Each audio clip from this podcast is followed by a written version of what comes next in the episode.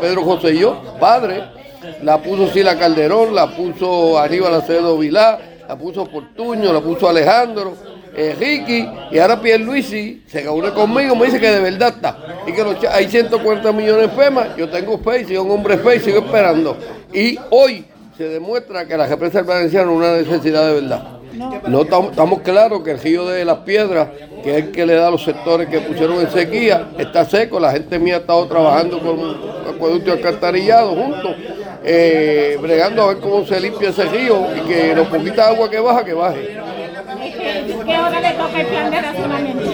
El plan de racionamiento ya comenzó, hoy es el primer día, como es el primer día, todavía le queda agua en la cisterna a la gente, pero ya mañana nosotros los oasis vamos a seguir distribuyendo los troces pequeños nuestros.